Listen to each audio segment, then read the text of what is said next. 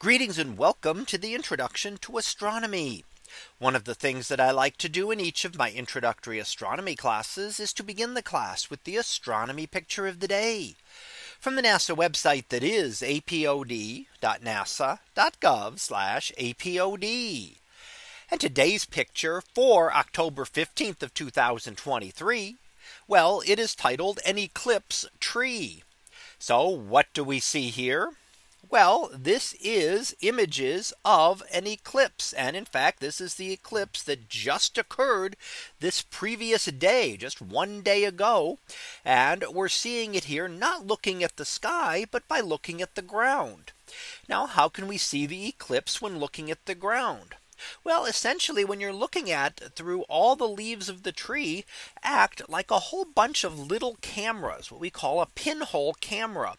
And that allows the light to come through and shows multiple images of the partially eclipsed sun.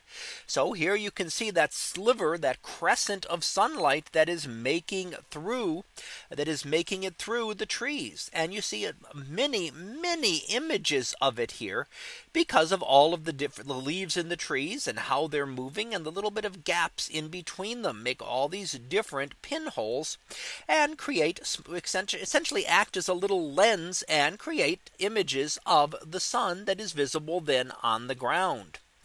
Now this was an image taken in Texas and many people in that part of the country were able to see a partial eclipse of the sun.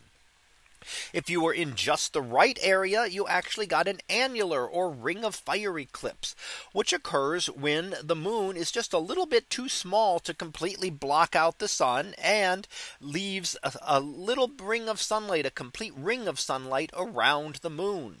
So if that were the case here, you'd see all sorts of little circles here on the in the on the ground. Now we have another eclipse coming up and that would be on April the 8th. And in fact, that is a much deeper total eclipse that will go across Mexico, parts of Mexico, the United States and Canada. Now in that case, the moon will be a little closer to Earth and will appear larger in the sky and will be able to fully block out the sun, giving us a total solar eclipse in that case. So if you are in the right location on that eclipse path, you would see the moon completely block out the sun, making it dark during the middle of the day.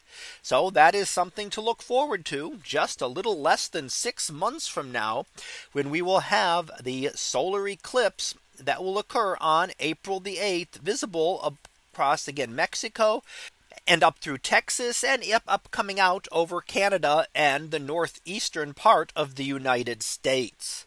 So something here to look forward to in just a few months. So that was our picture of the day for October 15th of 2023. It was titled an eclipse tree. We'll be back again tomorrow for the next picture previewed to be eclipse sky. So we'll see what that is about tomorrow. And until then, have a great day, everyone. And I will see you in class.